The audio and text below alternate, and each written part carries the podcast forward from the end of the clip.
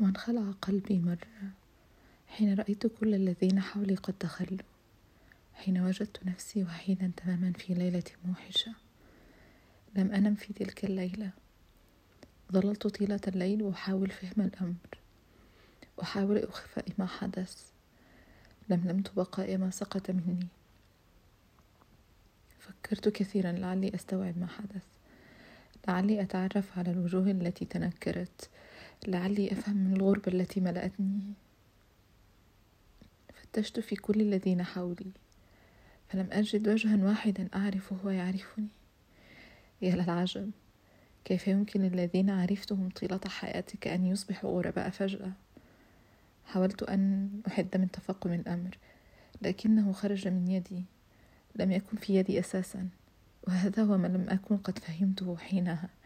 لم يكن في يدي شيء سوى عجزي وخذلاني.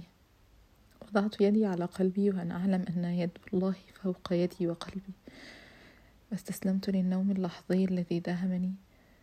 ثم استيقظت في اليوم التالي بقلب آخر تماما، قلب لا أعرفه، لا يكترث لما حدث ولا لما سيحدث، لا يكترث لتبدل الوجوه وخذلان الأحبة أو تنكر الأصدقاء.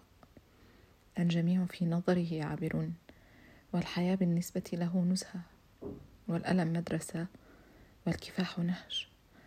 قلب ولد في الصعاب وتربى على الثبات، قلب صنعته الشدائد. أتظن أن الحياة ستهزم ستهزمه؟ أتظن أنني يمكن أن أبقى أنا بعد أن وقفت أواجه الحياة بمفردي؟ لقد صنعت مني الحياة شخصا قادرا على مواجهتها، شخصا يواجه العواصف بقلب ثابت، وأنا ممتن لها على ذلك.